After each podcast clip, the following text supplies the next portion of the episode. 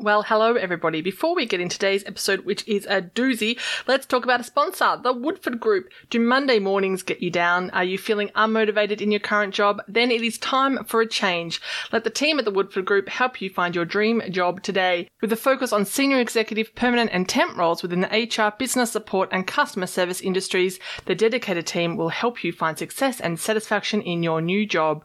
Visit woodfordgroup.com.au today.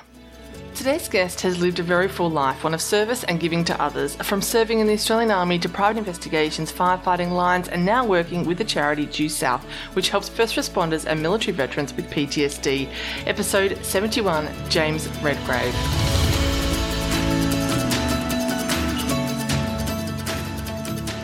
Welcome to One Moment Please, the podcast where our guests take a moment to tell their stories of how they've overcome adversity to achieve success and you take a moment to tune in. So bring on the inspiration.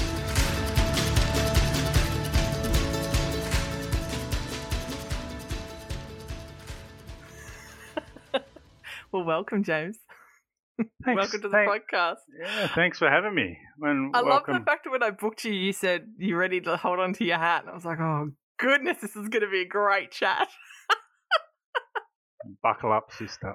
Mm. Buckle up. I love it. I love it. Now, one of the reasons why um, we connected was through Troy. So Troy's involved in Due South, and you're the CEO and founder of of Due South, which is a fantastic charity um, helping vets and first responders with PTSD. Um, but I want to sort of take you back in terms of how you got into that because from the brief conversations that I've had with you, you sound like you have had an absolutely fascinating life. So I'm going to have to correct you straight up, girl.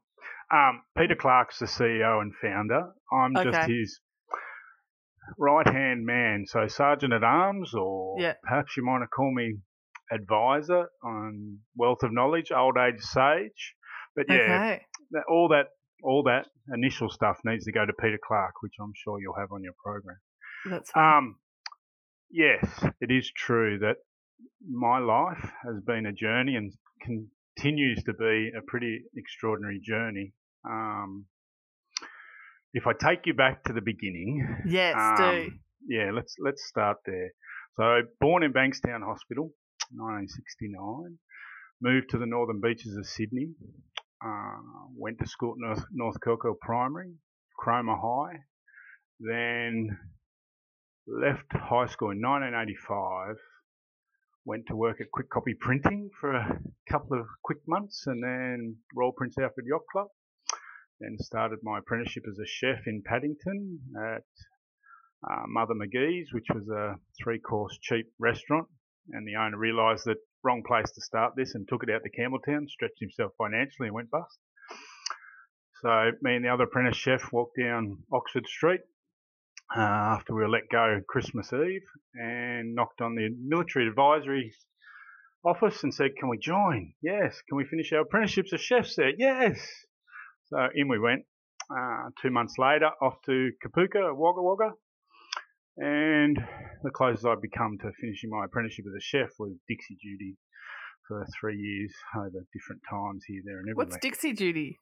Ah, well, you get to go to the mess and clean all the Dixie drums. That's what they, your big Ah. pots and bits and pieces. So all those military folk will get that terminology. I'm But just that- a mere civvy. I've got no idea what you're talking about.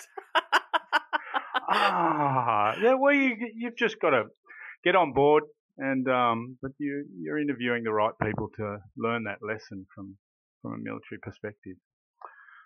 And our motto at 6RR, that's where I ended up, Delta Company, was duty first for those infantry guys out there. And still to this day, I, I follow that that mantra wholeheartedly and with my moral compass that I'll do my duty for this country and others above everything else, regardless of financial benefits or moral or immoral gains.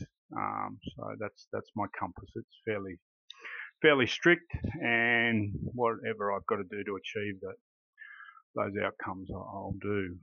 Um, yeah, so so the military was 1987 uh, to 1990. Um, oh, so only three years. Only three years. They tried to bamboozle us in 1988 in Malaysia at Butterworth, where a couple of civvies walked in and demanded we sign forms to change from three years to four years. And two of us decided to tell them to stick it up their date, obviously to our detriment. And um, we then, as usual, uh, myself was sent away for different things to get out of officers' hairs and, and allow the rest of the sheep to sign across. Um, and about two years later, most of those guys that did sign said, oh, "You were the smart one. We should never have done this. I don't want to spend another year." here." Oh well, such is life. Um, yeah, so that was we had three months in Butterworth, and funnily enough, I just sent off on the weekend my submission to Rifle Company uh, Butterworth's new inquiry that uh, I know you want to get in politics, but the defence minister's put out there for the next 12 months to state that hopefully we might get warlike surface out of that. So, and there were a couple of incidents which were warlike while we were there, which um, we had a mortar come over the back, and that individual that launched the mortar then blew himself up, um, and we went on high alert there for seven days. Where's Oh. Butterworth?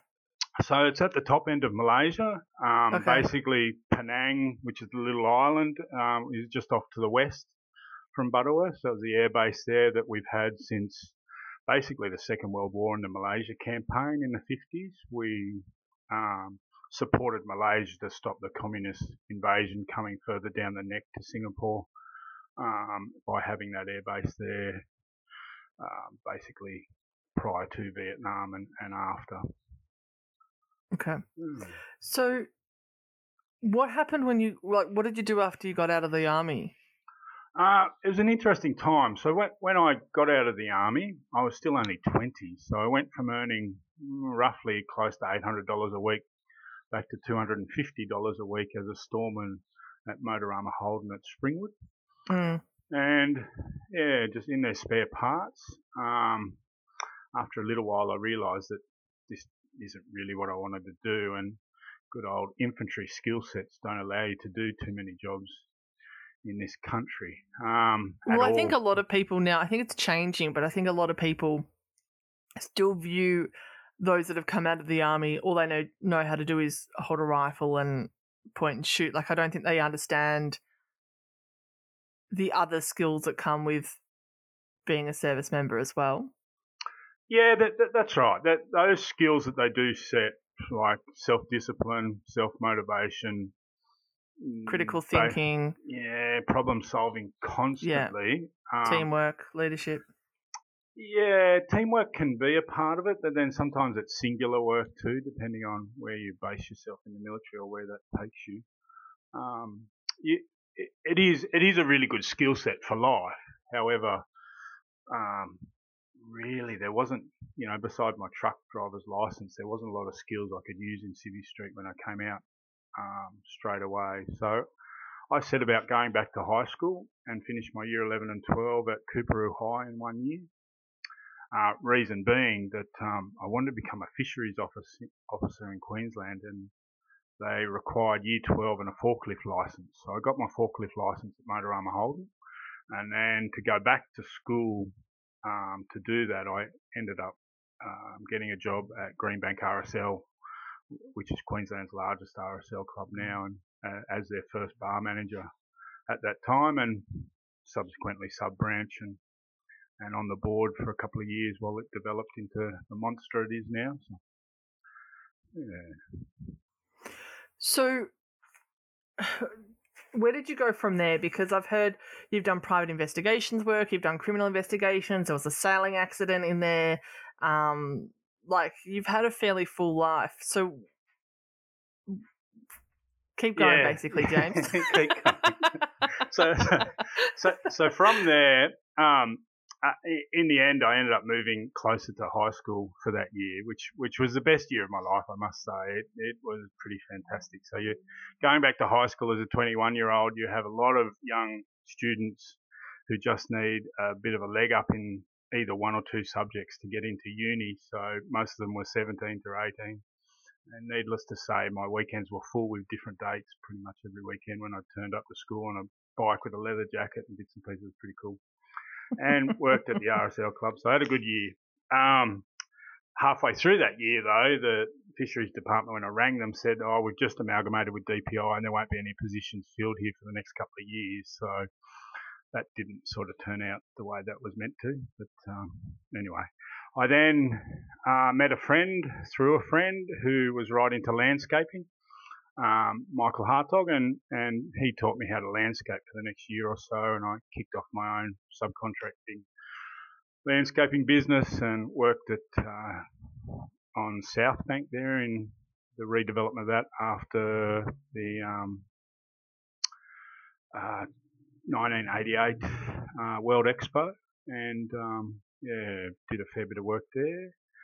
And that, that was good for the soul because you're playing with dirt and plants and bits and pieces and had a good time. There's something very grounding about having your, hand, your hands in soil, isn't there? It, it is, you know. Yeah. And, and, I was always doing something. So I, I did uh, uh, my qualifications in, um, oh, it'll come back to me, but in marine studies. So I ended up getting my coxswain certificate at that time too. And didn't utilise it then, but had a bit of time on trawlers and other stuff at the time.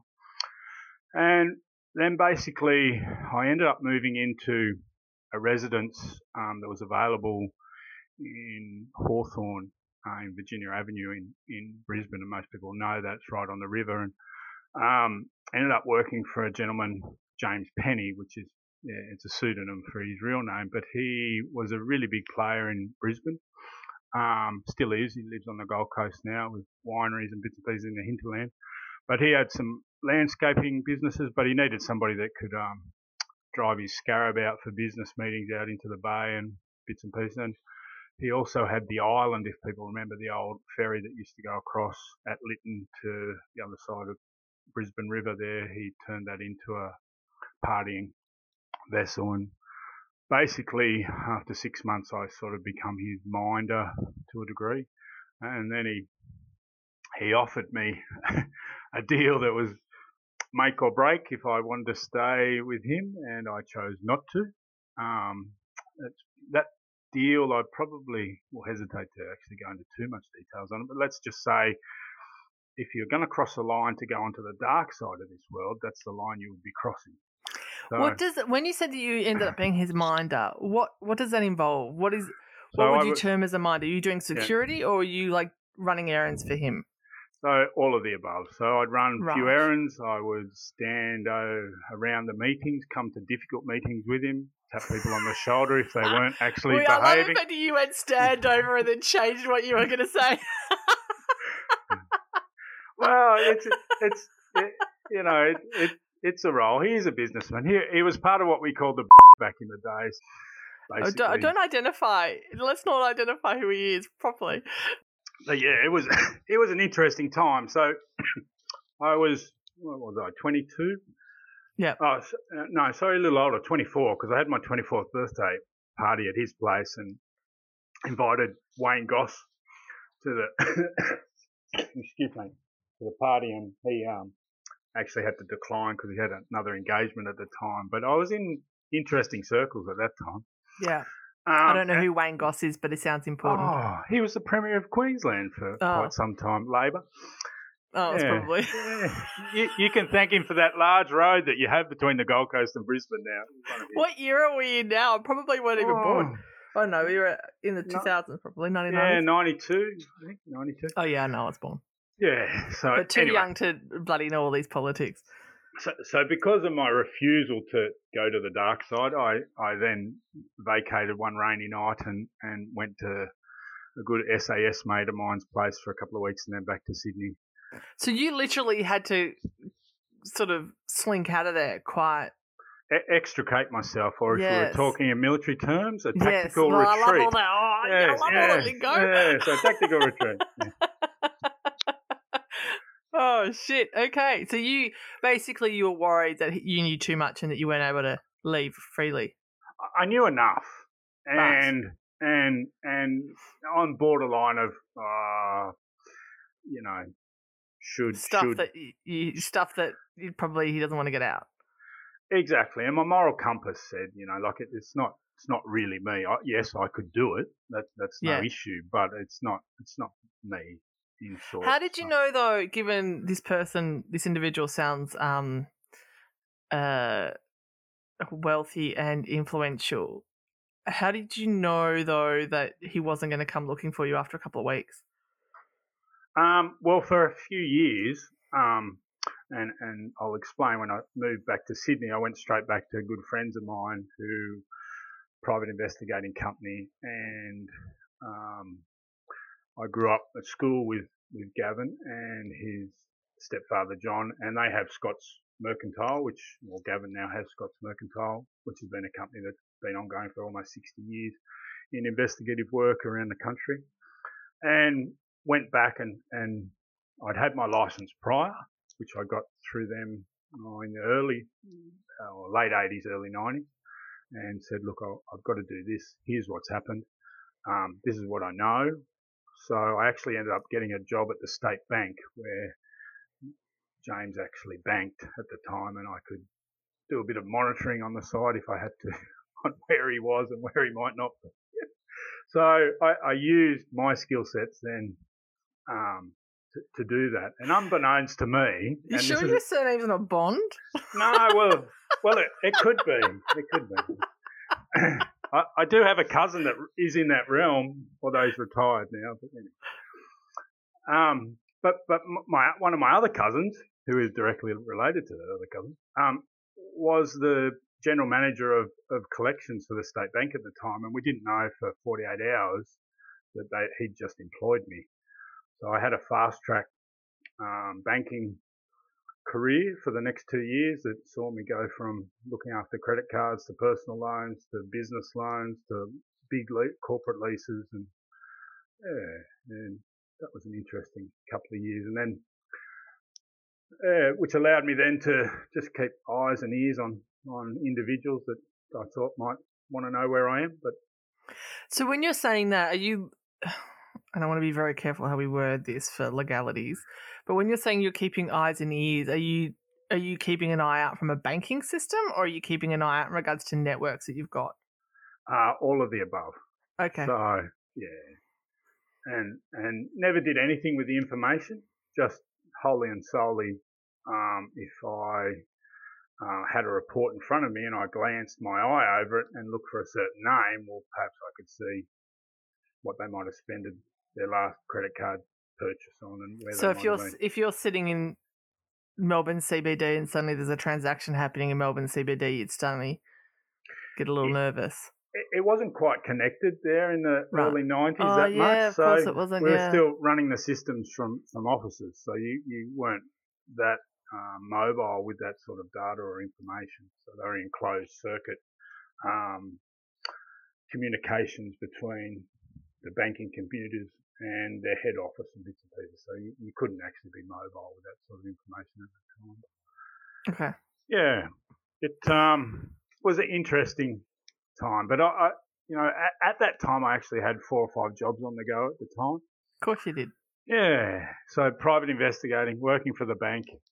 Um, my father had kicked off a water business called Dewdrop and um, doing deliveries for him on a Wednesday, and I was working in the hospitality industry as well at the Harbour Diggers and on Sydney Cruising Restaurant. So I had a bit going on, but it was a full life. Yeah. How long did you do that for? Oh, that was a couple of years there. And then I made the journey back to Brisbane uh, in 97 for a couple of years and um, started working for my good friend Ian Lawrence, who had Aussie lifts and working with them. And then branched back out into hospitality and worked at Logan, which is where I actually had my first PTSD meltdown. Um, the general manager and the two IC were actually corrupt and were fleecing the club with money and the head chef and myself. Hang on a minute. Is this are they Mhm. convicted? Uh, that they were sacked at the time and I'm yeah, just trying to be careful in Yeah, regards to hear what you're defamation. Yeah. Yep, yep. So you, let's just say that you weren't um, happy with management there. yeah, well, man- management weren't quite doing the right thing, and Right. um, there was an investigation, and towards the end of that, um, basically, it ended pretty messy for all of us, which then put me on my couch for three months till Foxtel was cut off and bills weren't paid, and um, the lovely real estate agent had sold me the house, got onto it for me, and we ended up selling the house basically for break even, walk away, and um, At least you weren't in debt, though. At least you no, I. I yeah. wasn't in debt, but it was a pretty tough time, and, and Yeah, but you could have. I mean, Nate, you could have lost fifty grand if it needed to be a quick sale. You know, you could have then still owed that to the bank for your mortgage. Exactly right. Yeah, Yeah. hundred percent. There could have been a whole range of different Yeah. outcomes, which were pretty poor then.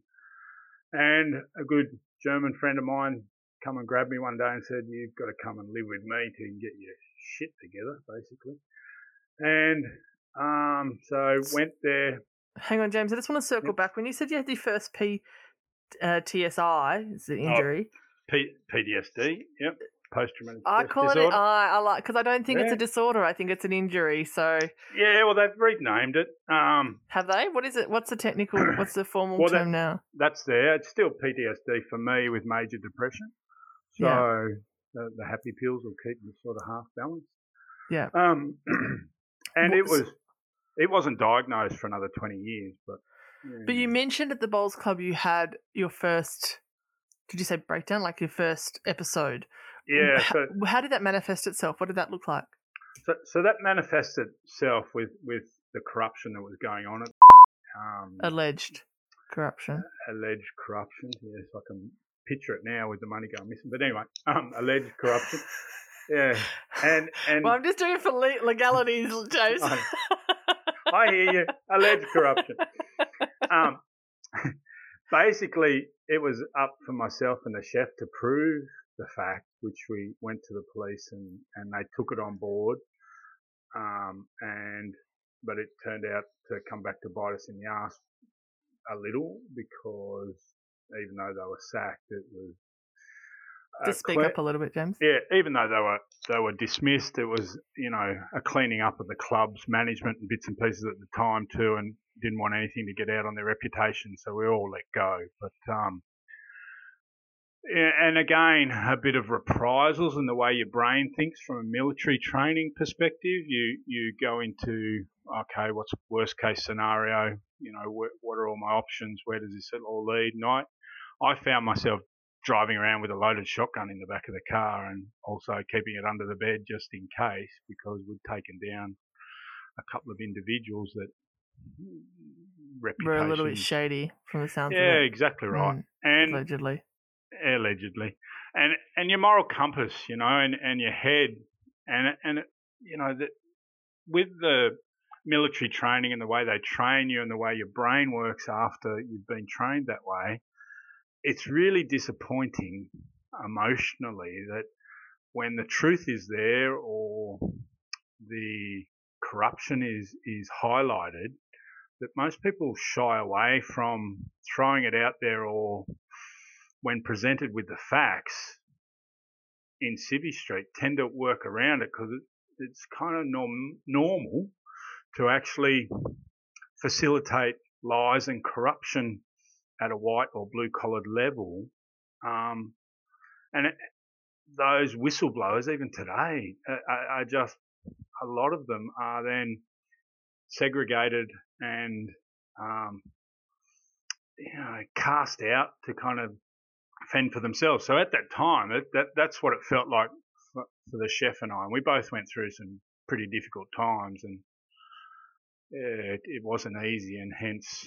Um, it, and you would have called it major depression now that I'm aware of what, what actually took place with the PTSD that just sitting on the couch watching Foxtel for 90 days was just, you know, all I could do. And it, it, it, it just was a very difficult time that to try and drag yourself out of that um, took courage from a good friend of mine to pull me out of that situation and take him to their place and and then I ended up getting a a physical fencing job with a small contractor and um, that physical activity then allowed me to get my head right.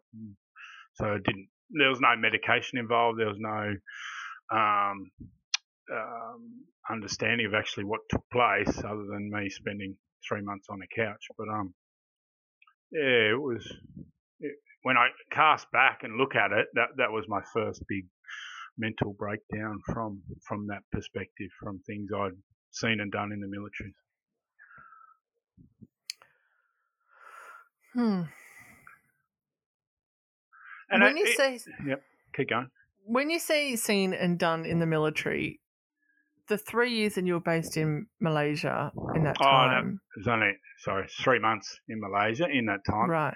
Yeah, so there was three main incidents which which back up that whole situation there is that that the fact that they want us to to change from three years to four years by signing a single piece of paper without any oh look fellas here's the military and the government have decided not to have three or six year terms anymore. They're going to have four year terms. Now, what that means, if you're six years, well, you can get out after four if you've only done three, or if you're three years, you're going to have to do another year's service before you can actually leave the military.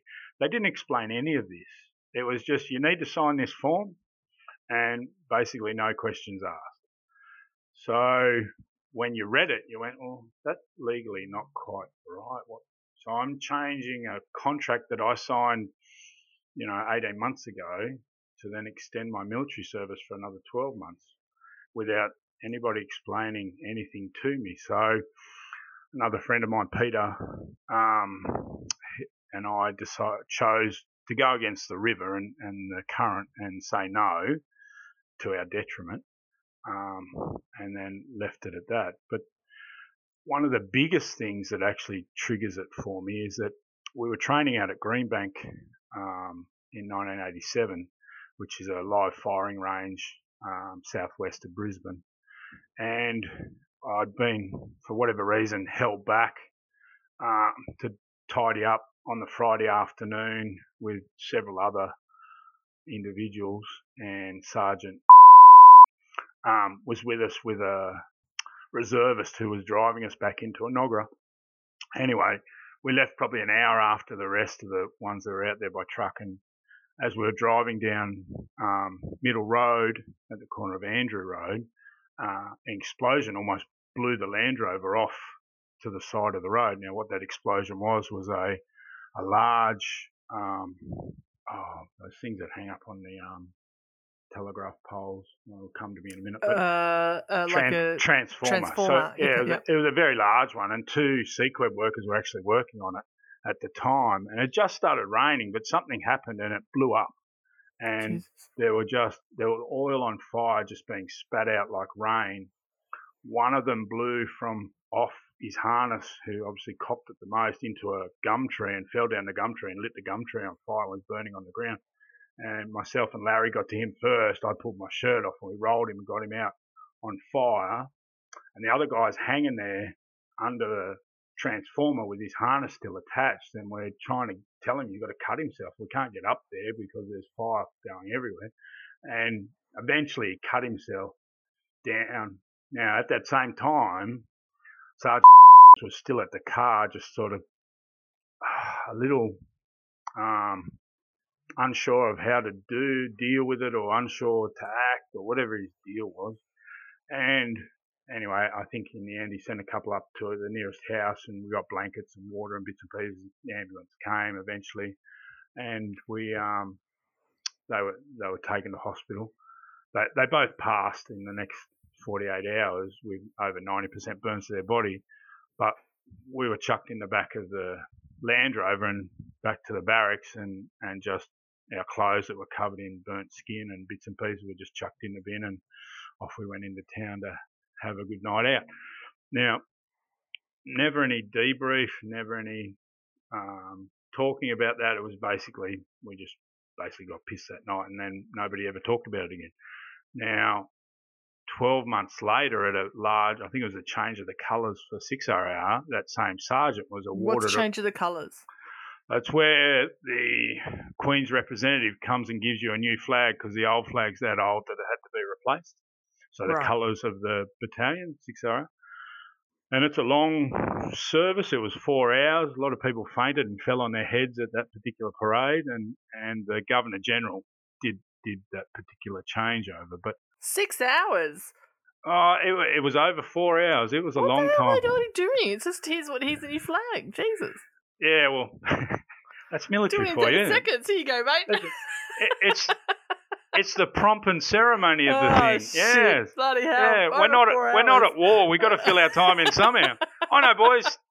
How about we retard that as black as we can make it? and We'll do a change of the colours in the middle of summer, so that half of you will fall over and faint and hurt yourself, and the rest. Of the thing. And this of is you in can, Queensland, so it's at, at Brisbane in Enoggera. Oh, brutal, brutal. I think it was 35 degrees. It was horrible. People and were falling probably down. eighty percent humidity or whatever as well. Ah, it's just nuts. But anyway, Sergeant, unbeknownst to all of us, gets presented with a bravery award for that incident. Get Yeah. out of town. No out of town at all. No, that's exactly what happened. And it was at the time you think, wow, really? What the? And What then you, happens if you need to do a wee when you're out in parade?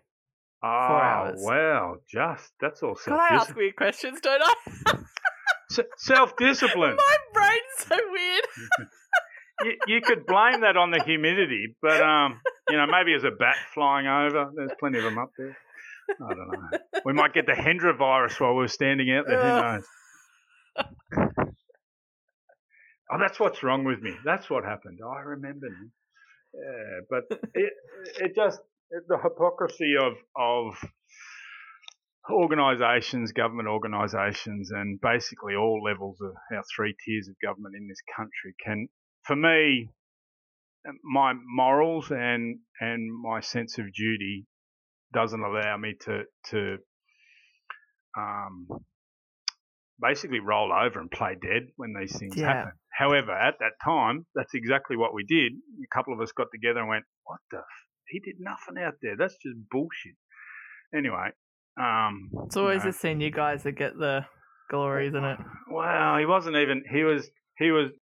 When he got that award, I thought, wow, I, I don't think he earned that at all, and I don't think the people giving this award understood exactly what took place on that day. So, um, your military training will suggest, especially in that, is to act first, regardless of your your your safety, right? So you're at that level. Um, perhaps his career in the military had kind of softened that training from day one, and perhaps his nature softened that quick reaction, right? Like I, I'm, I'm, I'm just throwing it out there. I don't know, but um, and look, no, nobody would come across that incident. I reckon the chance of that actual incident happening at that time as you're driving past is one in a billion. Like it's Yeah. ridiculous timing. So it, it happened obviously for a reason and under his tenure. And and look, I, he was a nice guy. Like, I, don't get me wrong. Like him and I had, you know, really interesting discussions and bits and pieces. But oh well, there's no buts. It's just it is what it was. You know, Yeah. I can't change that, and um, and that's how it took place. And and but I will say that possibly he should have um, pushed that whole incident a little higher to get recognition for the individuals that actually got Oh, in and, and did the job. You know, A hundred percent. And I think maybe instead of it was a selfish situation that he cap potentially capitalized on the for the award rather than recognizing those that also were there and assisted. I'd I'd love to know if he knew it was coming prior. Like I, I don't even know. Like I'd made inquiries a long time afterwards when Yeah. I had to fight DVA over um, these issues, and because they would never admit to it. But yeah, I don't know, and I, I don't think he's alive anymore either. So you know, I don't know. I, Okay. I don't think I'll ever know. Um, Yeah. Okay. Were there other incidents? Oh, look, it. That I was think, pretty brutal in itself. Yeah, fr- from my perspective, I'd always been one to question authority in the military, which may or may not have made me a decent soldier. Uh, my my colleagues would say more probably. Yeah. Uh, what is it? The ones that question and think for themselves more go into special forces. The grunts are meant to be yes people. Yeah, exactly right. Yeah. Like, are you really a soldier? Nah, I don't know. I was good at it, but I don't know if my head was quite there. But anyway, um, uh, uh, one of the comments was recently or a little while ago was that, oh, he was hard work. Yeah, so Hard But- work, or just made people uh think and explain things more and consider their decisions rather than just I don't know. Anyway. I question. I question. I I, Yeah. I will continually question because that's how my brain sees the world. That I'm dyslexic. I'll throw it out there. Totally dyslexic. Even with my submission to the to the rifle company Butterworth um, tribunal that's happening in July and onwards, is that I couldn't even spell rifle right. My, my partner said, "You can't even get that right. What? It has, doesn't have two F's." I said, "Well, it looked right to me." But anyway, so Spell check's your favourite thing on computers.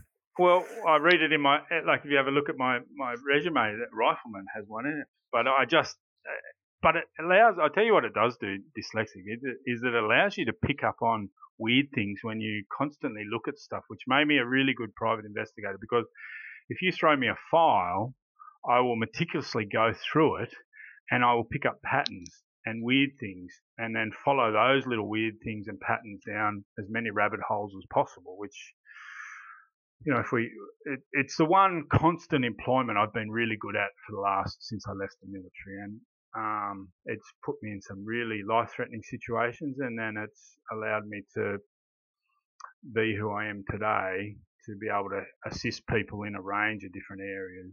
Um, So let's talk about the private investigation work. What year did you Yep. start doing the the PI work? I first got my license in 1991. Okay. Yeah.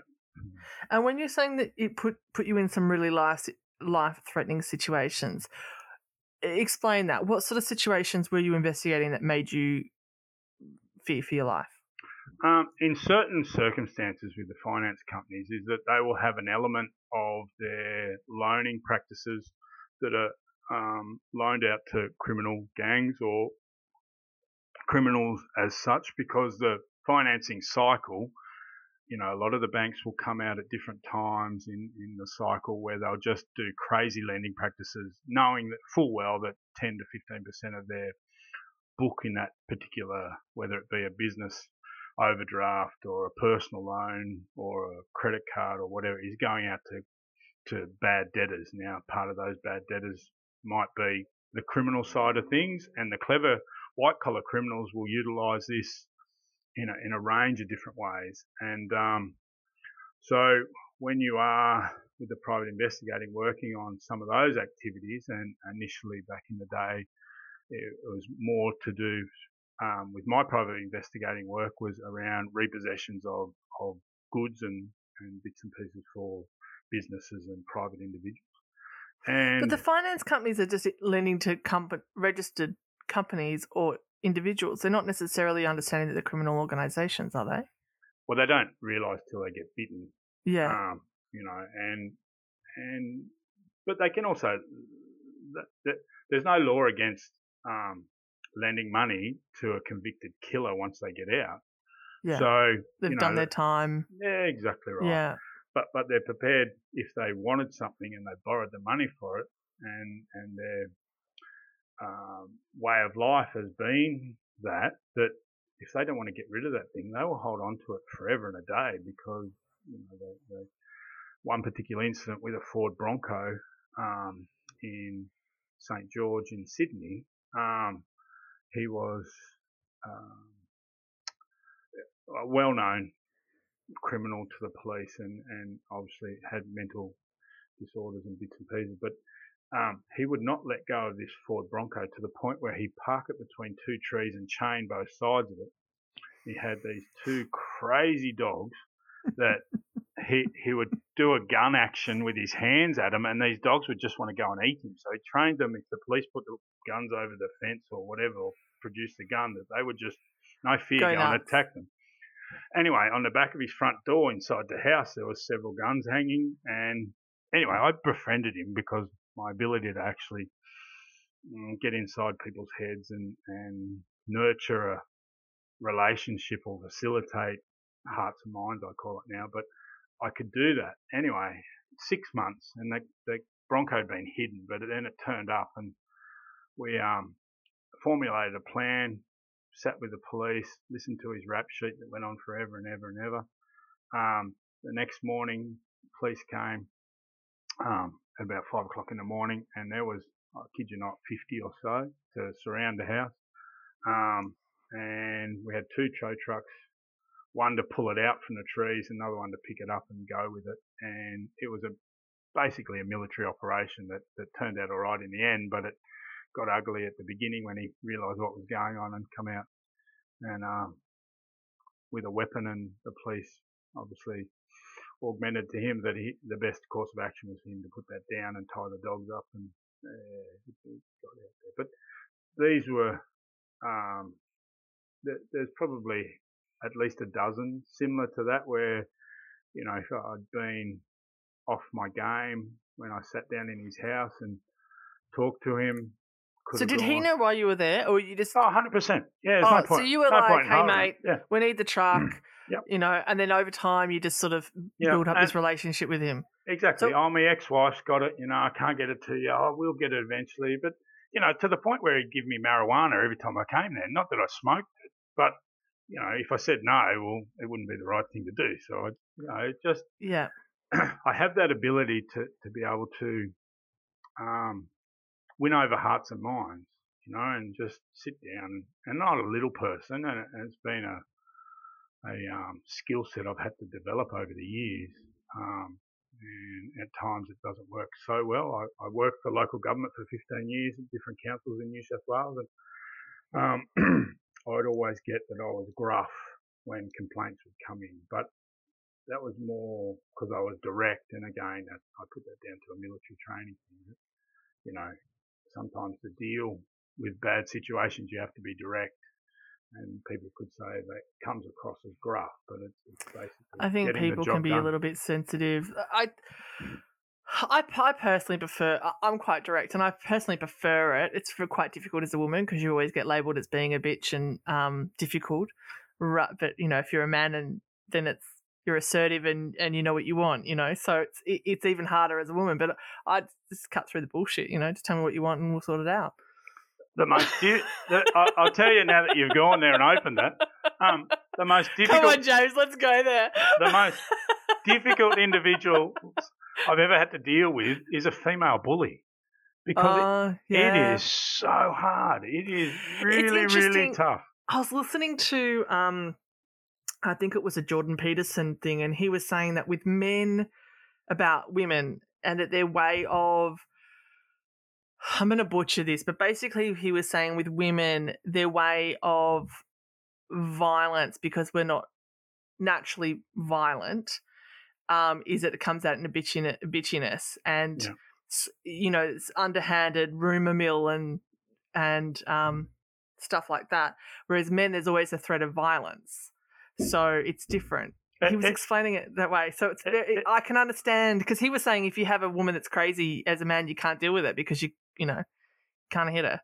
It's our 42 chromosomes, isn't it? Like you yeah. go mm. back to caveman days, we were yeah. uh, we were there to go out, hunt and kill, bring it back. Yeah. Women were there to nurture the family and make that work back oh, James, home. you can't say that these days. It's not Is woken up. Too? Well, it's not oh. woken up. right. well, it's a good thing we're not woke on this podcast. I'm glad the roles have reversed. Fantastic. Yeah, beautiful. I'll just nurture at home, but I'm not good at that either. So I don't know what I'm meant uh, to do. I don't know. Oh. Talking to you, you seem very um, calm and open in terms of an energy. So I would say that you would be quite a good nurturer. Ah, you haven't seen the dark side yet. It comes out from time to time, and it manifests its, itself as like a crazy cartoon Tasmanian devil that's just going off. But um, really, yeah, it's nuts. It does come out. And, um, How does um, it manifest itself? Does it manifest itself in anger, like when you triggered? Yeah, exactly right. And and right. you know, just recently, it, it because of corruption issues, it, it manifests itself on Saturday. Um, and the guy didn't quite deserve it, but you know, it, basically rose to a level that both sides were getting their points across. So are we talking verbally, or are you talking? Oh yeah, look, I- I'll refrain from being physical unless I'm attacked Pushed. first. Yeah. and, that, and look, in that 30 years of private investigating work, there's probably only been two or three where it's had to get physical. Yeah. Um, the rest is is verbal, and sometimes your tongue can be the best weapon you have. Yeah. your mind can work either way then too sometimes. But um, yeah, and at the end of that private investigating career, prior to me retiring in 2019, it was high end uh, criminal gang work. Um, that Just speaking to your microphone a bit more. So when you're saying Yep. high, when you're saying high end gang, are you talking like more and um, what are they called? What are the gangland?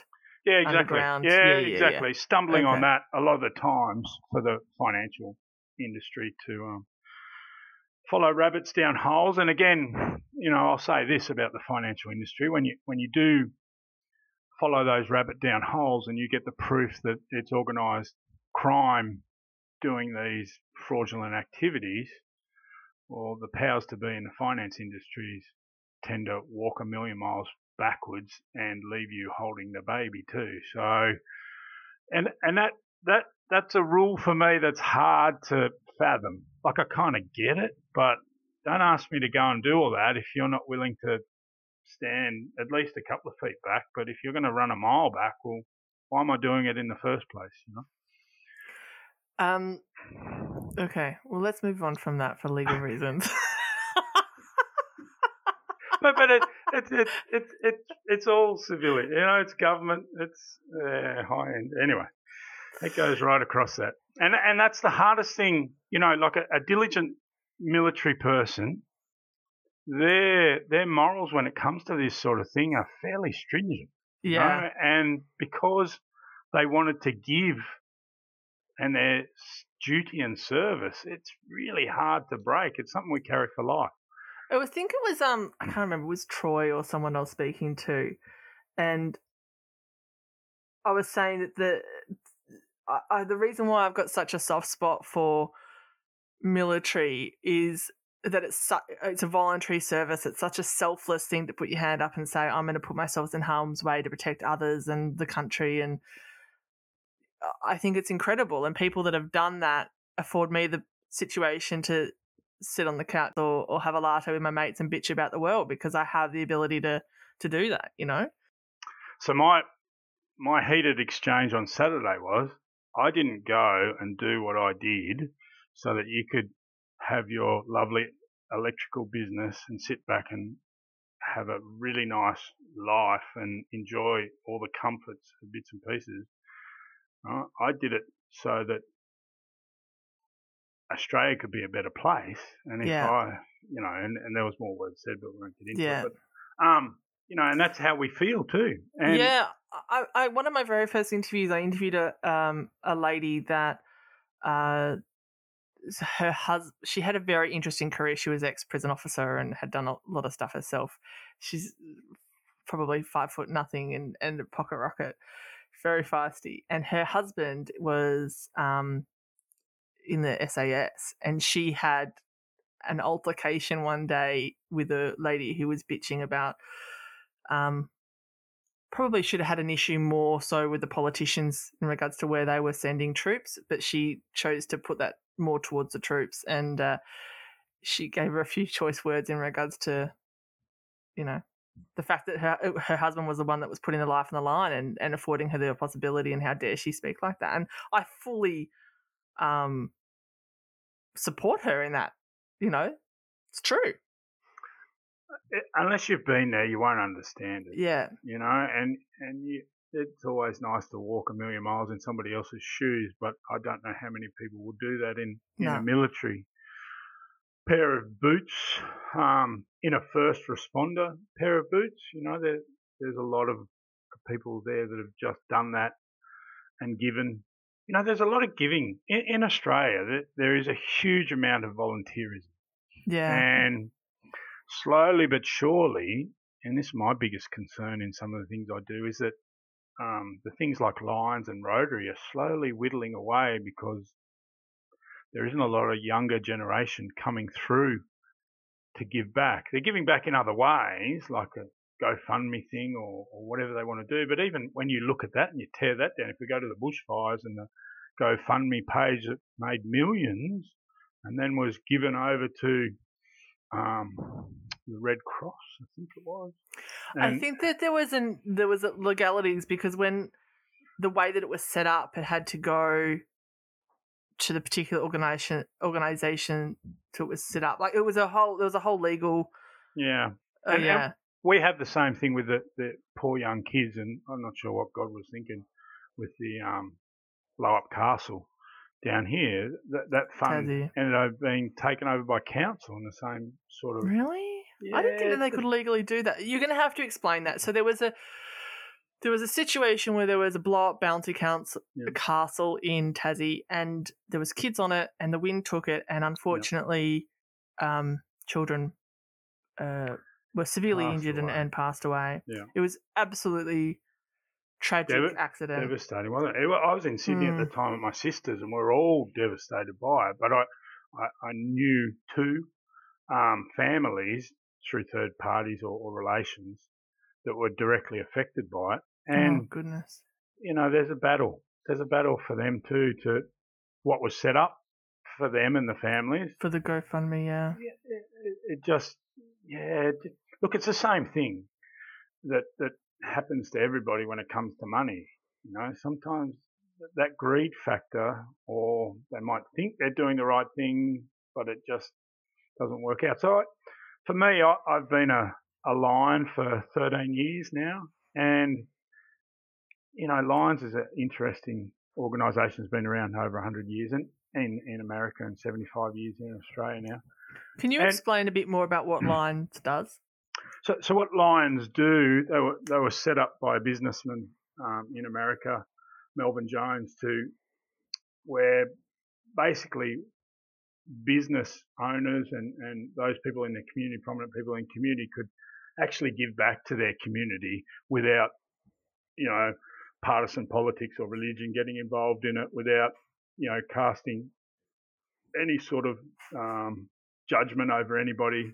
But they basically now formulated themselves into anyone can ask the Lions for some money, or anyone, you know, pretty much every disaster you see around the world, there'll be Lions in the background donating a hell of a lot of funding or resources to those um, areas that require it because of um, flooding, earthquakes, natural disasters, or or any other cause. You know, the Lions has a range of different pillars from um, diabetes to sight to uh, environment. They, they cover all that. And most of the Lions here in Tassie, as I sit in the district, um, I'm on the chairman for disaster relief and um, chairman for environment here in Tasmania. And, and most of my colleagues in Lions are the average age is 70 plus, and trying to get the younger ones into Lions is very difficult. But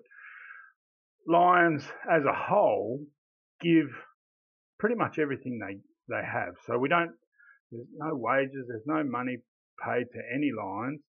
We basically donate our own time. We purchase all our own gear. We actually have to pay for the privilege to do that too. We pay 140 odd dollars to Lions International to keep that body going every year to, to be a volunteer. So we're actually paying to be a volunteer, but it is a, it is a really good concept.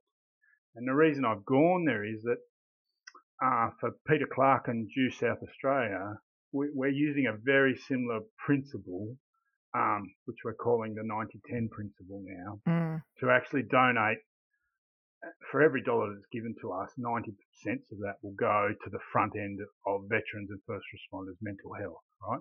It, it really is, um, we see it, um, for first responders around the country, a really big deal because they're basically state based. A lot of them are volunteers and the state governments, for better or for worse, are only just now catching up to the veteran community on, on this really big issue. And it's been a big issue for all those different emergency bodies, and they've had to deal with PTSD and a range of different other mental issues in their staff over numerous decades and forever as long as they've been evolved. Yeah. But it, it they've never really funded it, right? So um, our idea at Due South is to give back as much as we can to be able to facilitate mental health, wellness, and well-being courses where we will take at Due South the cost of accommodation. Just move your cost- mic in front of your mouth, honey. Yeah. So, so the cost of accommodation, we we will carry that. The cost of of meals, we will carry that. Um, the activities will be at as low cost as we can make them, as long as they have a professional mental health and well-being practitioner as their core part of them staying with us at Due South in Ulverstone. So, um, you know, it, it we've sort of catchphrased it to high quality, low cost, right? Um, high quality mental health for low cost um, mid-year resets is what we our early term for it. And we, you know, we, we've basically um, been able to utilise our business now to then offset the costs of that. And So tell, I think let's go back in regards to how you decided to set it. Um, you and Peter decided to set it up, or Peter decided to set it up, and then we can actually talk about what it is. Yeah, Because okay. I know we've sort Yep. of touched on what you guys do, but I, I do want to go into it more detail because it's fabulous. So, how did it come about? So, a good personal friend of mine and Peter's um, down here in Tasmania, Simon, introduced us. He, I'd been talking to him and helping with him a couple of issues he had, and he said, "You know, I want to introduce you to a good friend of mine who I think might need your nous and a bit of your help." Um, so we actually met just after Anzac, uh, no, just before Anzac Day two years ago, Yeah. um, in Latrobe at Banjos, and had a coffee. And instantly hit it off. I saw him walking up the street. I'd never met him and I hadn't seen him before, but I could tell by his swagger that ex-military and, and wanted to have a crack at something. I said, Can "Oh, you Pete, can you tell by the walk if someone's ex-military? You can. We we have a swagger.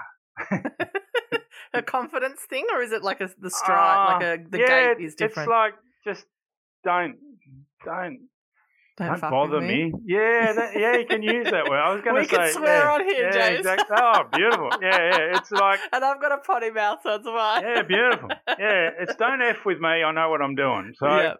And and it's funny when you know um, Pete's uh, RAF and I'm I'm Army and and there's always the the niggle between the two and the Navy Yeah. get a niggle as well. So it's it's Yeah. interesting. So it was, but it was very good. And and what it was more about at that time was um, initially, you know, he, Peter had in a lot of his postings, he was always uh, due north Oh, James, you're frozen. Sorry, you were saying that Yeah, Yeah. so so I'll go it's back. the So swagger. the swagger of Pete as he walked up to Banjos, and I just held my hand out and said, "Peter," and he said, "James, yeah." So it's like it's like we've known each other for for a very long time, and very like-minded, um, and we just hit it off. Anyway, so my mentoring at that stage was setting up how Due South would be best set up, and to actually just come along for the ride with Peter. How did the concept come about in the first place? you know, he's he's 25 years in, in the military and was looking to get out. Um, he and his wife have set themselves up financially and, and have used good business now to, to be in a position where they can give back. And he wanted to know, well, his idea was to how could he give back to to veterans and first responders. Now, I'm a veteran, but I'm also a first responder, Yeah. and to me that just was a perfect linkage. Because Um, you're a fiery, aren't you? yeah, I'm a fire Yeah. Elizabethtown. We haven't and- we haven't touched on that yet. no. Ah, it's all good. There's plenty. I Yeah. feel like we've got like another thirty years to go of your story. But anyway, well, let's finish the let's finish Well- the Due South side of things. that, that's about true. I think we're only up at that young stage, but anyway. Um, yeah, so so the Due South, we, you know, Peter and I then had discussions on a weekly basis, uh, which turned into meetings on a weekly basis, and we basically started the groundwork. Peter started, um, he was younger than I am, doing the uh, IT stuff and the networking, social stuff, and all that sort of stuff that lead us to a podcast thing over laptops and whatever this white thing is in my mouth. Um, Headphones and, and yeah, yeah, that stuff. Yeah, yeah, and I, and I'm old. I'm I'm old school. So I, I did the legwork. I said to him, "Well, all right, I'll go win the hearts and minds of politicians and any other organisation oh, your that I think." people, James. Yeah. Well, look, if you can't beat them, join them to a point. Yeah. But yeah. but always have the compass pointed. So if you have to pull them up and tell them that their moral compass ain't right, you can do that too. Yeah. So and I do do that probably a lot. Um, yeah. But yeah, so I I then did that. So I I started.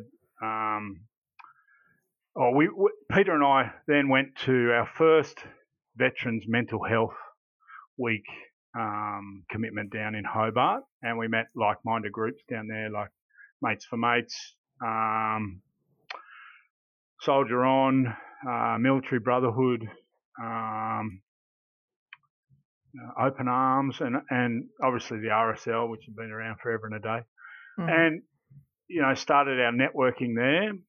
Then um, I said to Peter, I said, look, if we're really going to help first responders in this sphere, if we look at this closely and we break it down, DVA will help and the, and the military itself will help veterans financially well once they do identify these issues and problems. Um, whereas first responders get very little. And, and that's nobody's fault. It's just the way it's been set up. And, and being states being the states, they haven't identified it as a really big issue up until now. And, and it is now becoming a very big sphere the well-being and mental health of first responders in all states and territories, which is a good thing.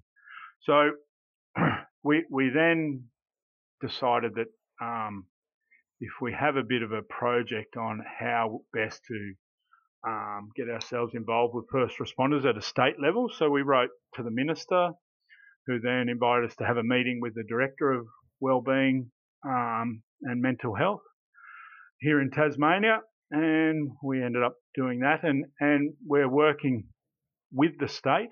Um, nothing's in concrete yet, but we are working with the state to develop programs using our facilities for all first responders across Tasmania, um, and hopefully that will then progress across the nation uh, in time. And um, and attached to that too is that we're we're working hard with all the veteran communities too, and there's um a really good thing that that's happening here. There's a veteran Burnie hub being developed here, um, which come October and stuff will be out there in the media in a big way, and we're closely linked in with them as well at the moment to to facilitate things that we offer that they won't be offering. And there's a model that we're all sort of working together now to, to actually deliver high quality at low cost and, and low downtime or, or time that veterans and first responders actually have to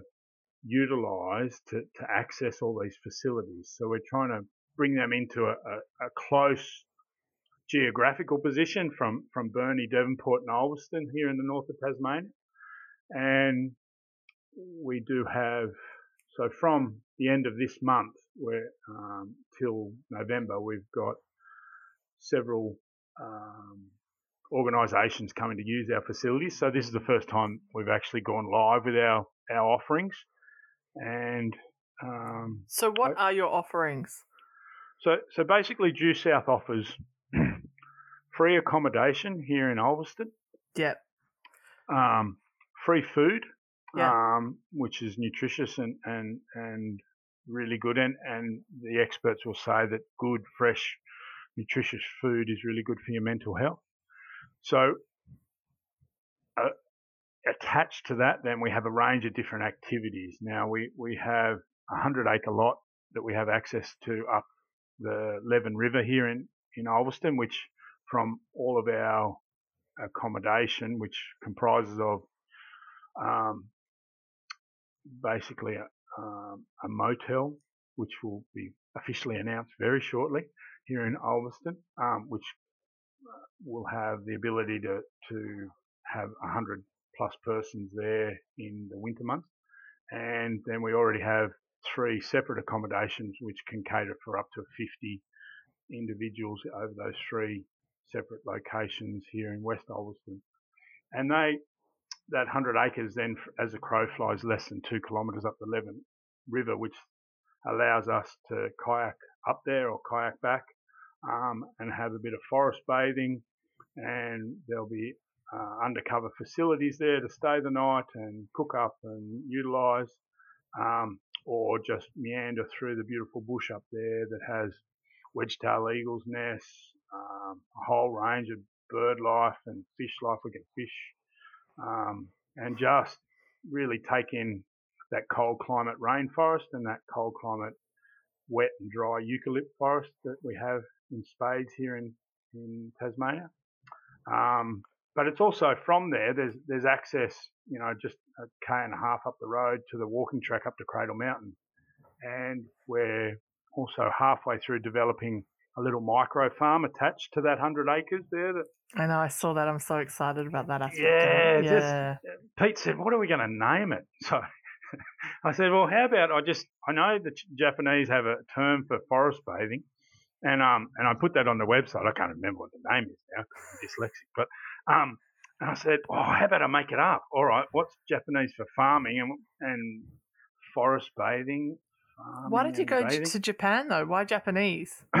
well, I read an article in good old Jetstar's magazine once about forest bathing. And went, that's plug for Jetstar. Yeah. That, well, not that I really want to plug Jetstar, but anyway, no, good on them. Um, they cheaply move us around the country in cattle class. I love it. Yeah, but you know, it, it it makes sense because the Japanese have that one word for forest bathing where you can just be at one with nature, and if you sit there long yeah. enough, amazing stuff happens to your head and your body and all the rest of it. So, with this micro farm, it's the same sort of deal because it's technically you know, the edge of a rainforest with a creek running through it and, and on the side of that, and we can take that in whilst putting our hands in the dirt and making something grow. And and uh, these are all all these things I'm talking about now. So push biking, kayaking. We we do have a a licensed guy that's going to take abseiling and rock climbing activities as well. And and and we're just building up that set of tools that when the veterans and first responders come and stay to us. All they have to do is get to us. We, have got a 53 seater bus that was donated by Disaster Relief Australia that's being all rebuilt and rehashed um, by Easy Blocks up in Queensland to get all this done over a promotion thing they're doing. And um, now I'm going to get all excited because I'll tell you what we think, why this is all happening, or part of it. But um, but all the veterans and the first responders have to do when they come to due south is to just get their flights into Launceston or Devonport, and then logistically they don't have to do another thing. We do all that, we take all that away. We cook, we accommodate them, we bus them around, we feed them. That's all done. All they then have to do is have that professional well-being aspect and mental health to their course, and that doesn't come cheap. That, that's fairly expensive to get somebody that's seriously in that field to deliver a really good ongoing service. So hang on a minute. I just want to stop you to clarify mm-hmm. something. Yep. So if if there's an ex mm-hmm. vet or first responder that says, "Hey, I want to sort of have this experience, or I need some time off. It you know I'm struggling yep. at the moment." Do they do they just contact Due South and then Due South organises everything, or do they have to say, "Okay, I'm going to organise a group and I'm going to organise yeah. a mental health component to it," and then contact you guys so they're organising dates and stuff? How does yeah, exactly right. It'll have to be group okay. based. We we we're not right. set up to do individuals, otherwise it would probably just overwhelm us right. with all that extra activity. So it'll have to be a group base. For instance, uh-huh. uh, we got the commandos coming down in August. Oh, good. Yeah, so that that's really good. Um, and uh, we've current been talk- current serving. Yeah, current yeah, serving, I, oh, I, I believe. So um, we have Kookaburra Kids we're liaising with. They want to yeah, bring. What is the Kookaburra Kids? I don't even yeah, know. Yeah, Google it. up. They they work with veterans and first responders, um, kids that where the veteran and first responder um, has mental health issues. Right. And so the they parents, work with the kids. Yeah, exactly. Okay. So they, they they take the pressure off the kids to try and educate the kids about that whole thing that the whole so then the veteran and the first responders family is more educated as to why mum or dad might act in a certain way and do Yeah. something in a certain way. Um, so we're working with them. Um, uh, Cam's Cause, which is a, a local here. So um, the VC winner in in Afghanistan, um, they've set up a. Um, uh, oh, Pete will know more because he's dealing with it, but um, they've set up a bit of a, um, a charity, and they're bringing some through. And then one of uh, Pete's um, guys he worked or he was you know the boss of in, in the military. Um, JJ, we're setting up a a um, gym for him um, in the facility, um, and his parents are coming down to open that because um, unfortunately he committed suicide last year, which is really sad. And, Oh and goodness. the Agi group that Pete's a part of um, got together and wanted to remember JJ for for his worth and, and all the good things he did. And anyway, they got together and said, well, how about we donate to Due South? And, and Due South come up with the idea for having the gym for him. And yeah, there's a whole concept of that going to happen. But that's, um, yeah, t- tough gig. And, and, and hence why that drives, that was the ultimate drive force, I think, for Peter, um, is, you know, probably almost annually, he may lose someone that he worked with. Um, you know, through through, I would say, the bulk and the majority of the time through a mental health issue at, of some kind driving that loss, and that that's that's a tough gig. Um, but yeah, but Due South, basically, we've adopted our 90-10 principle of giving back. But the big thing and the big lesson that, well, I've seen it huge and I, I know it existed, but Pete's learnt over the last two years is that the more we give, the more that seems to come back through just like-minded groups and charities that can see the benefit of what we're trying to build and achieve here Mm. for the greater good because the end product is actually um, delivering for the veteran or the first responder as best we can the high quality of that mental health and well-being at a very low cost and low pressurized environment where everything's taken care of other than them getting themselves to Tasmania. So, Do they have to organise? You said that I know that um, Woolworths is on board in terms of the food, donating the food. Yep. But do they have to organise chefs and, and stuff, or do you organise that? no, that? no, yeah. So Due South has a commercial kitchen, so Yeah. that'll all be taken care of um, and and prepped up. Um, there, there may be a small fee here and there for larger groups if we've got to get in a chef and stuff, but it'll be kept as they'll be all volunteers basically running it. We might even have volunteer chefs working the, the system. Yeah. But worst case scenario, there might be a small fee there. Um, if I give you an example, um, you know, we're hoping that for the state government first responders that, that they may put through us, it should be no more than a hundred bucks a day for the activities, the accommodation, the food, um, Yeah. and all the activities being run. So from our perspective, if we can keep that as low cost as possible and deliver a very high quality service, then um, you know that that's great for us. The other thing is that they can bring their own mental health or wellbeing specialist, and we're open for that if that's what they want to do. And we've said that to the state government. They have a whole team and committee in regards to their mental health wellbeing down there that they can utilise their own skill sets if they wanted to reduce this cost. Um, but we do have a professional that's working with us to develop and deliver the mental health wellbeing programs if they don't have someone they can call on to do that. But that that costs, you know. But it, it's um, the from our perspective that that cost is is worthwhile because there'll be life lessons and Oh, all, yeah, absolutely. and all these activities and skills and bits and pieces that we'll be putting them through is that for everyone with PTSD or major depression or whatever it was it's happened through that mental health um, incident through their first responding career or their veteran career, they will pick up things that um, if we give them enough that actually work for them. it's not one size fits all. When I've learnt in mental health, it's um, having the ability to actually grab something that actually works for you. And and I know for myself that if I don't go near the ocean for a week, I'm I'm upset. If I'm not around the bush, I'm not getting my hands dirty, or basically jumping on the motorbike and taking my helmet off if I can and go for a ride. I, my mental health suffers all the time. So you need the wind in your luscious flowing hair that you've got there. well, like I'm a I bit say, jealous. I think it looks better than mine. you know, St- Star Wars was built on on the premises of good and evil, and if you want to be a Wookiee, you've got to look like a Wookiee. That's funny. Yeah. So they are the cutest of them all, all the characters in Star Wars. So well, th- thank God the podcast isn't video. well, there's a reason why it's not a video because I'm the bloody host of it. Um, so where do you want to, like, where do you want to take this? Are you just you just focusing on Tassie, or are you going to take this national? Um, in which case, where are you getting your funding from? Because you're a registered charity.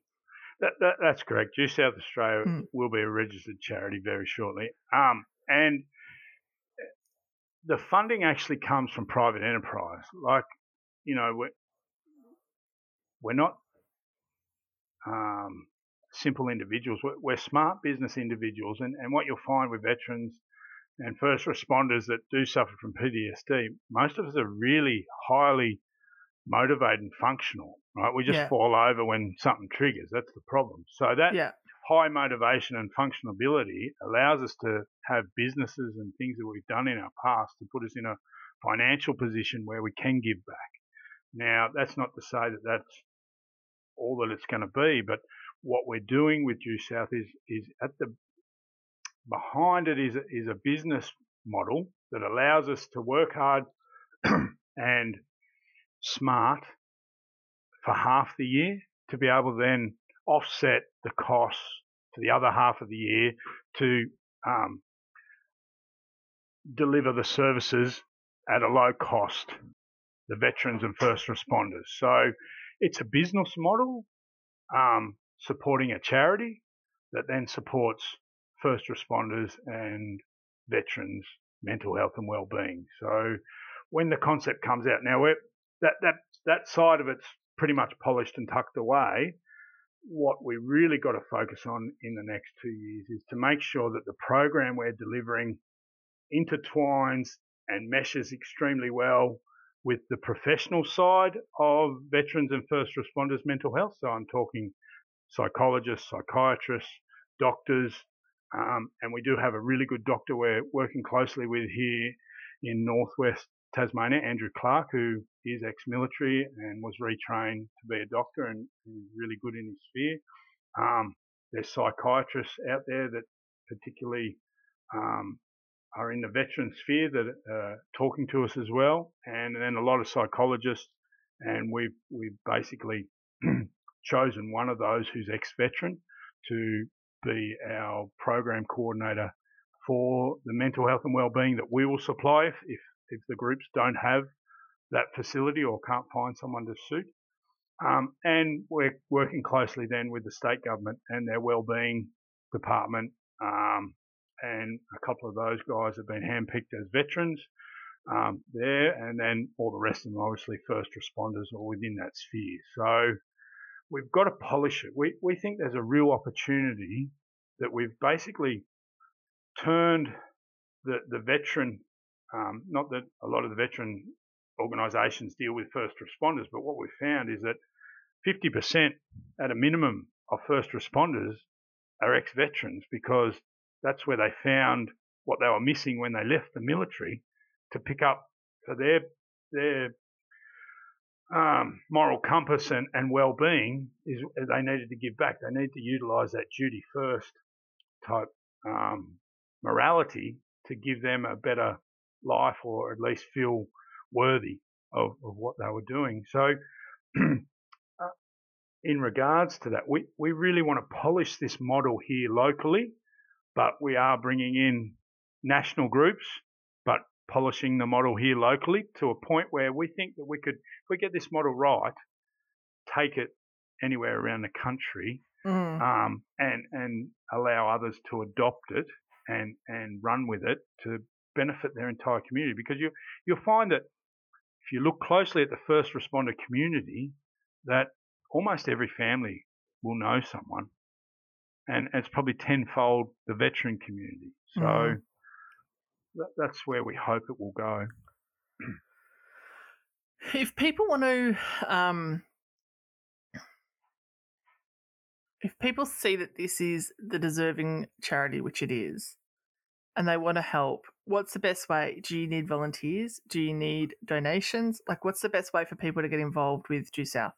Yeah, look, from a volunteer perspective, if they're based on the northwest of Tasmania, we'd love to for them to drop in and, and say good day um, at a time that suits them, or make a phone call or contact us um, via our website um, or directly. Um, Pete's mobile's numbers on the website there. Give us a call. When it comes to donations, we'll be doing a couple of things once the charity's fully registered next month. Is we will run a raffle. Um, hopefully, kick that off sometime in the next financial year, and and that's um, a fully rebuilt 1972 Mark One Mustang. Oh, beautiful. Donated. Yeah, yeah. It, it looks like it's gone in 60 seconds type vehicle. Um, and and then second prize is a, a 1999 um, R1100 RS BMW. So both used vehicles, but quality. Um, so we'll be running a raffle um, for that to generate some operating capital. Um, but any other donations will be welcome. And because we will, will be a registered charity, you know, they'll all be tax deductible. And, um, you know, so if people feel that way inclined, but what I will say to them is that, look, let us get the runs on the board. And if you've got any questions, just ring us and talk to us and we can give you the honest answer.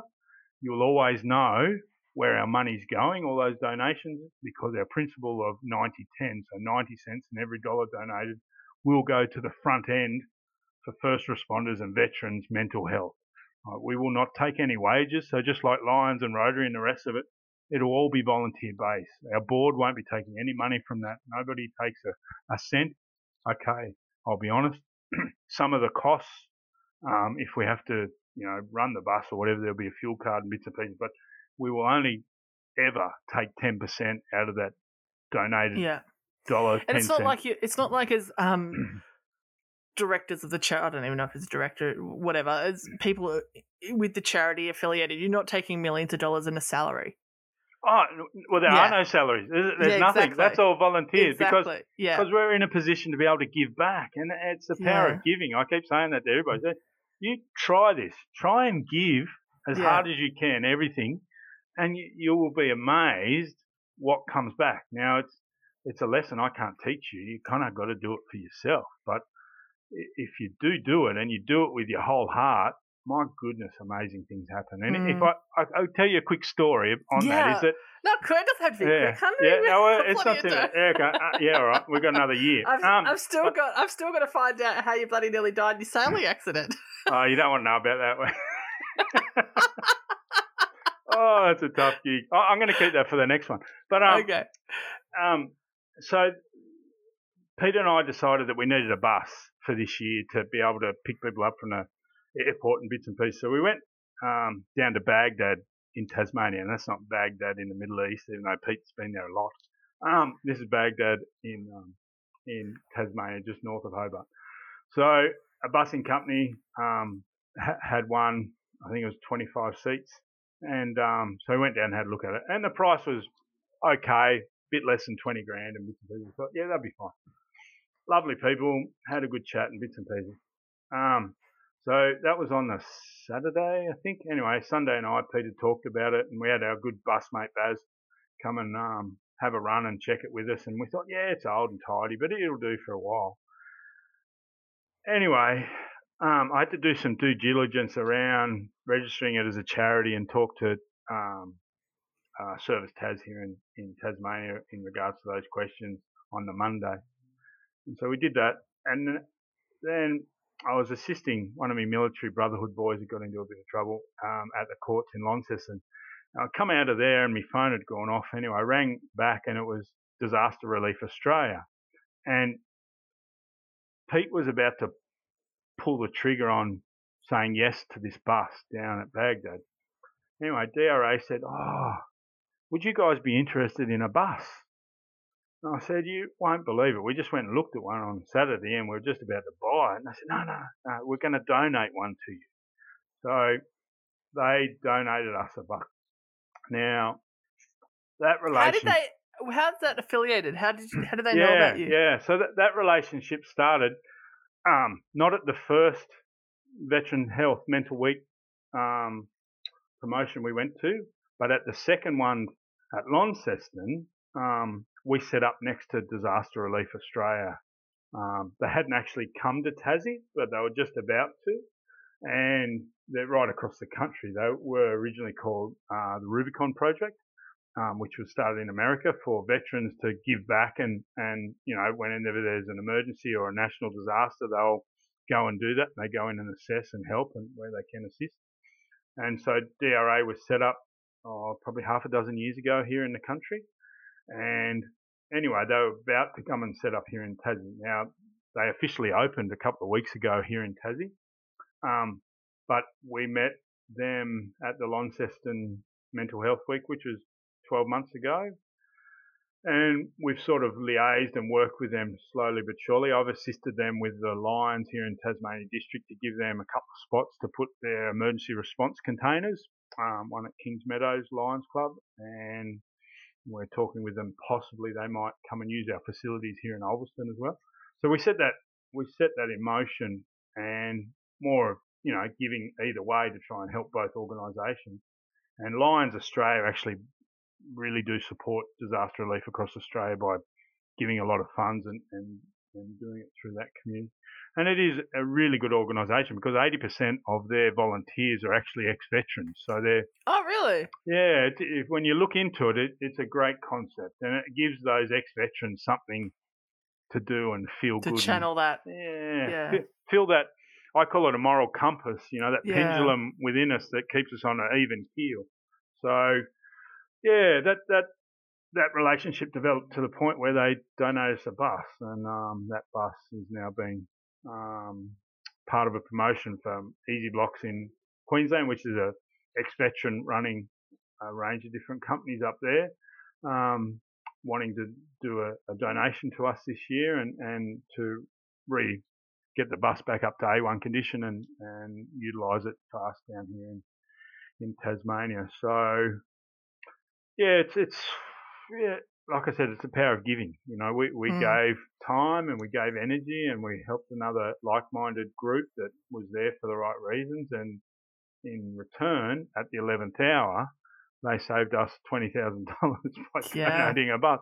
You know, which that twenty thousand dollars could basically, you know, help at least 20 first responders or veterans in in a 12 week um, mental health well-being course one day a week or whatever that might be over the 12 weeks. But you know, high-end um, psychology analysis and and tools um, that will then follow up through an app, uh, you know, for their life cycle or however they want to use that, um, and all the activities that we can supply in the accommodation and, and logistics without any cost to them, that'll give them some natural tools or simple tools you know, it could be cold water therapy. It could be just going for a ride on your push bike. It might be abseiling. You might be, you know, rock climbing or yoga or, you know, forest bathing or um, micro did, farming. How are you finding that the perception of, from a civilian, i.e., me, and I'm generalizing, I um, obviously can't speak for all, all civvies out there, but the the perception of the people from the military is they're a bit rough and tumble because obviously the job is it's not a you're not sitting there in a five star hotel. You know, you're out roughing it and whatever. Um, how do you go with the vets and first responders going, okay, now I'm going to do yoga, I'm going to do some forest bathing. They're going to think it's bloody woo woo. Like, do you think that are they open to it in terms of a concept? the commander ah, we, um, they're they're actually up for it. Oh, good, um, good. And, and, and look, I, I think the spotlight's been on veterans' mental health yeah. for a long time now, and, and the Royal Commission's working on it, expanded on it, and they're going great guns. So let's hope that the end report actually, you know, breaks it right down. And, and I have a bit of a mantra that says, look, alcohol ain't going to fix your mental health. Yeah. So when we go to the pub, I'll order us both a schooner of milk. Right? Now, I love that. Yeah, exactly. I challenge them all to that anyway. But, but, but the, the ethos behind it is I also then challenge them to tell their story, right? And tell it to a group because it's therapy. But the more we can break down, and, and it's tough because the Australian military standard is based on the Anzacs, right? That no matter how many bullets and bombs are coming our way, we'll get up and jump out of the trenches and, and yeah. run at them, right? Yeah. Now, that says you've got to be that big, tough Aussie male or female and run into bullets. Well, great. The military will train you to do that. That's fantastic. But on the other side, they'll won't train you to come back into Civvy Street. That doesn't yeah. happen. So, the more we normalise what we've done in the military and the more we talk about it, and I'm talking warts and all, right? Tell the truth. Tell your story. No matter how bad it is, you can deal with the truth, right? We, just get it out there because if we normalize that, that'll then allow normalization of all those issues that the military go through that 99% of this country don't understand. I think that's one of the reasons why I love having military people on the podcast is because it sheds light on the reality of what the role is and what the job is. And I know that there's different roles within the military. It's a large organization, as one of a better word, but if you don't know, you don't know. And the more we talk about it, the more people can have a more of an understanding in regards to the realities of that job and the impact that it can have on the individuals. If I go, my brother lives in New Jersey, and I, I try to go every two years. COVID's put a kibosh on it, but when I, I love going for the Fourth of July, you know that one of the beauties about America, and it takes you a while to get it, but is that they are so patriotic. Yeah. Right? You go there for a Fourth of July into any community. There's a flag or ten flags at every house. There's every fire truck and emergency truck and everyone walking down the road to celebrate the Fourth of July. Right? They're veterans and and all the rest of it. They just they do that so well, and it, it creates a community strength. Yeah. Now we do have it here. But Australians being Australians is it's always underlying until we get pushed to the hilt to stand up and have a crack. And that is similar to Anzac, you know, like yeah, it's it, it, the patriotism sort of under the surface. You know, you don't want to be too overt about it. But but that in lies the self defeating prophecy here because put it out there, yeah. tell the story, you know, put mental health out there as a normal thing. Don't hide it behind a beer or behind a closet or behind some dark room in your house. Get it out there because that's the therapy. Yeah. Right? And and that's the therapy that will work for most. It might not work for all. So then come and find some activities that work for you and then maybe you might be able to open up you know, it's a bit like the public speaking scenario, is that most people can't do it because they haven't done it or they haven't practiced it or they haven't thrown themselves into it because they have a fear of standing in front of a lot of people. Well, I've found just be yourself. Yeah. Right? And be honest to yourself and be truthful. And if you can throw that out there, right? And we all have fears and we all have those sorts of things, but if we can normalize that by just telling the stories, then we will be in a much better position in 20 years' time when it comes to mental health for both veterans and first responders because it'll be normal. You know, if you look at the likes of SES that go to road crashes where there's huge traumas and deaths, those guys, and I always call them the poor cousins in the first yeah, responder world because true. that they get absolutely no funding. They get very little support and backup, but it is changing. I will say it is changing, but not probably quick enough they really need as much as we can give them because they see it all. And then they go home and, and because we all drive cars and, and we're on the road all the time, their triggers are right there and then. It's not as if they have to go to Afghanistan to have more or into the jungle they're, to have they're them. seeing that scene, the side of that scene every day. Yeah. Every day. And Yeah. it's, it's, and we, we need to understand that. And the only way we can understand it is them to tell their story so that we can understand. And, and then, you know, it helps. It, it's a fulfilling prophecy because they're telling the story. People are listening to them. We're starting to get it that we might not have got before. And we can sort of work forward with that and support them. So. Long pause. Are you going to say something? No, I was just taking it all in because it's true. Um, let's pivot. Let's finish up on a final story: the sailing accident. Oh, you want the sailing accident? I want the sailing accident. We'll finish Ah, on that. Right. So, a mate of mine owned, well, Jesse um, is the name of the sailing vessel. And, um, and I'd always wanted one. And because I do like to sail, and I've always sailed with lots of people, and I've had smaller ones, but not a. She's 33 foot, Brolga.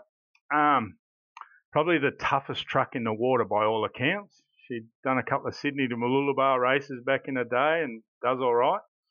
And um, anyway, so I owned her for two years, but she has a mind of her own. She definitely is a vessel. How can a that. boat have a, a mind of its own? Will you tell me? So I don't so, know. It doesn't have a rudder, and you point it where it wants to go.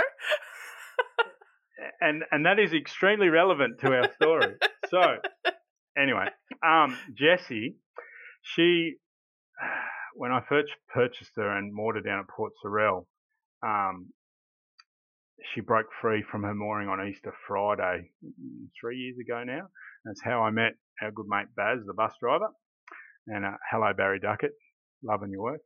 Um, he he is 72 and and a really good man.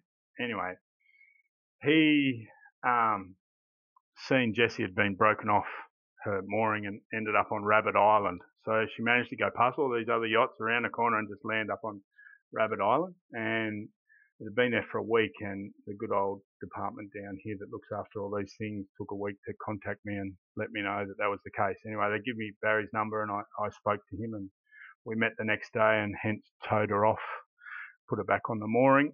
Um, with great deal of trouble and some help from Launceston with a big uh, boat coming down to pull her out. Anyway, Barry said to me, "Look, I lost my yacht in the 2016 floods in Devonport. Went out to sea and broken up in bits and pieces, and I'd love to learn to sail." So we set about the next 12 months learning to sail. We realised that um, Barry doesn't like the cold too much, so he needed a vessel where, He lives in Tassie, though. yeah, where he could be warm and still sail. So I said, well, you better go buy yourself a nice big yacht. So he went and bought himself a nice, beautiful big yacht called uh, Innisfree, and she's a 40 foot um, Zeston. Beautiful, beautiful, nice pilot house. Keep yourself warm no matter what the weather is outside, doesn't matter. So perfect. So then we sold Jesse, and we sold it to a guy down in Hobart, and he stated that he, you know, had been sailing for a bit and wanted a yacht, and. Anyway, we turned out um, he couldn't get anyone to help him take it down to Hobart, so Baz and I sort of volunteered for that. Now, this was going back in October last year, and if you remember, there was a big East Coast low developed late off the coast of New South Wales and become a bit of a monster and sent some big swells down. Anyway, we left Launceston out the Tamar and um, got around the top of top east of, of um, Tasmania and headed down the east coast. About six o'clock that morning, um, a sou'easter came in and was pretty ugly. So we decided we'd get into Binalong Bay and um, anchor up till that passed. Um, but at that same time, or earlier on that that morning, that east coast low had developed to the point where it's going to sell some really big swells down from the uh, northeast down into that area. So we sort of got our way in. Took a while to get in there. We we moored up uh, on a 60 ton trawler mooring, mind you, with two bridles on there. Anyway, the waves were coming up to four meters the first day, and then the next day they were probably up to six metres. Sometime, we'd been there 36 hours, in the middle of the night, she broke free. Now we were sleeping. Now she decided to go, well, we don't know, but she somehow made it 10 kilometres back up north around four headlands, Sloop Reef, and a whole range of things. And if you have a look there, she ended up on the gardens, which is, you know, this is all national park stuff where Bay of Fires and all that sort of stuff just right there. Um, and somehow she just dumped us on the beach. And um, when we hit the deck, Barry fell out from the top bunk because he was up the top on that side and fell down onto my bunk and busted three ribs and punctured the lung and uh, broke his shoulder blade. Know, he's 72. Anyway, I told him and the new owner to get out and I went looking for a couple of things, torch and phone and stuff to find out where we were or what had happened just in case we had to contact someone. Couldn't because we're getting bashed by six metre seas. So there's a lot of, you know, hydraulic movement and, and pressure coming in and bashing that boat around like no tomorrow. And anyway, we, we, they got out and then I was a minute or so after and I just stepped out onto the, the low side and onto the sand and water and saw the new owner and said, uh, where's Barry? He said, oh, I haven't seen him, mate. So I said, what? You've been out here for a minute. Anyway, yelling. I could hear him out in the water, so he's behind the boat out in the surf zone. And I got out to, I jumped on bits and pieces on and getting pretty wet. I got out to my neck and could hear him. And then a couple of minutes later, he went silent. Oh, shit. So I just kept yelling. I said to the new owner, I said, look, there's a light down on the point down there. You go down there and get help. There'll be a house there somewhere. Anyway, I kept yelling and couldn't hear him anyway. So I just thought if I keep yelling, he'll be able to hear my voice and know which way is back into the shore. And the new owner come back about 15 minutes later. Just put said, your oh, mic in front of your mouth. Sorry.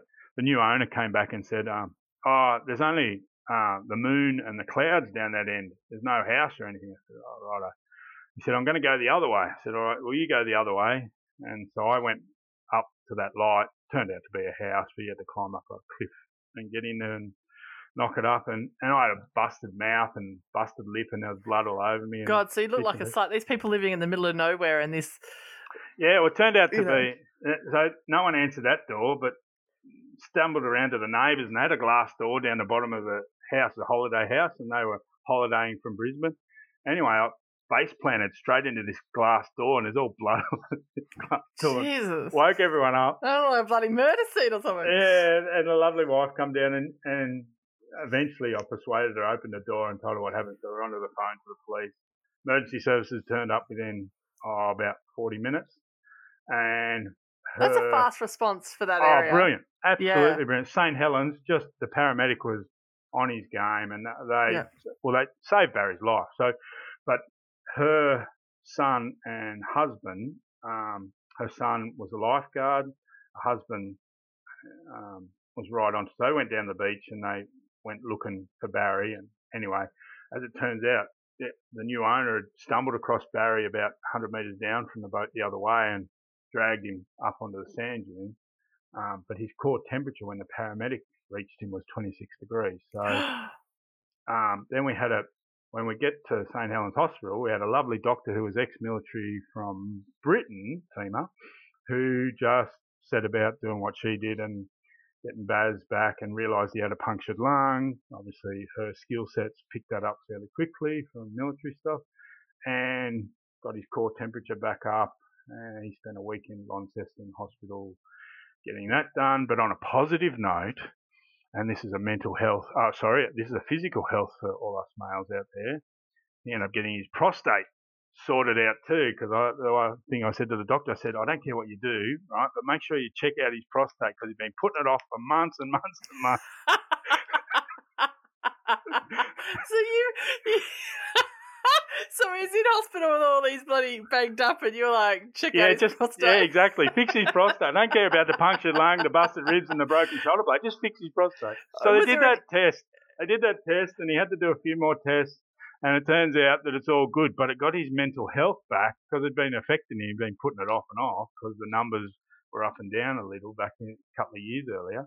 So that that's the lesson. Just get the prostate dealt with. Don't worry about it. Just get it done. But um, yeah. So so, but the moral of the story is Barry is now deep into Due South Australia charity and will be an integral part of Due South Australia as well moving forward. He he is a role model for a lot of us. Never been a first responder or a veteran, but wants to give back in spades. Yeah. And again, it's that that you give, things come back. It just Yeah. yeah, it, it's a good thing to do, and it, it's it, it's out of our control. Due South now has the ability and is growing on its own steam Outside of all of our control. I think it's a fantastic concept, and uh, yeah, I think it's terrific. Yeah, so so that's the sailing one. I almost lost Baz, but um, as he said, I couldn't stop listening to you, but I couldn't talk because I was buggered. Yeah. It's lucky he didn't drown. Ah, very close. Yeah. close. You think busted shoulder, punctured lung, and three ribs, and you're in six metre surf zone. Yeah, getting pummeled. to, yeah, and Tassie, it's not the warmest water in the world. No, I, I freezing. know. Well, it, he did, caveat, he did also say to me when we rescued Jesse off Rabbit Island that I just want to have adventures in my life. Now he tells me, He's had had to- enough now. no, I've had to amend that. I don't want life threatening adventures.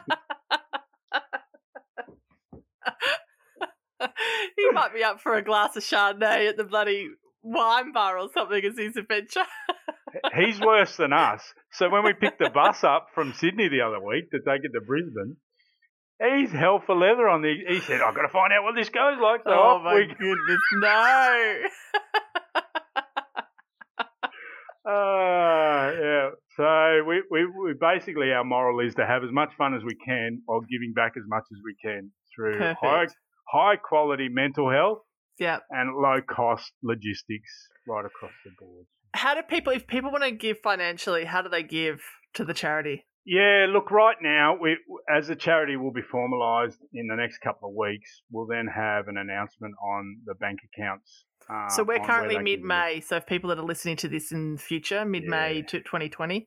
Yeah, so so definitely by the end of June 2020, good old financial year, and after the elections run and done, um, by all means, jump on Due South Australia. On on all, we'll have our contacts there, and within the next four to six weeks, we'll have the donate button and and how that social media stuff works out there. Um, you can jump on and, and donate. I don't know, James. I don't know how the social media stuff works. I'm still trying to figure it out, but everyone can still jump on. I, I've still Those got it. know how it works.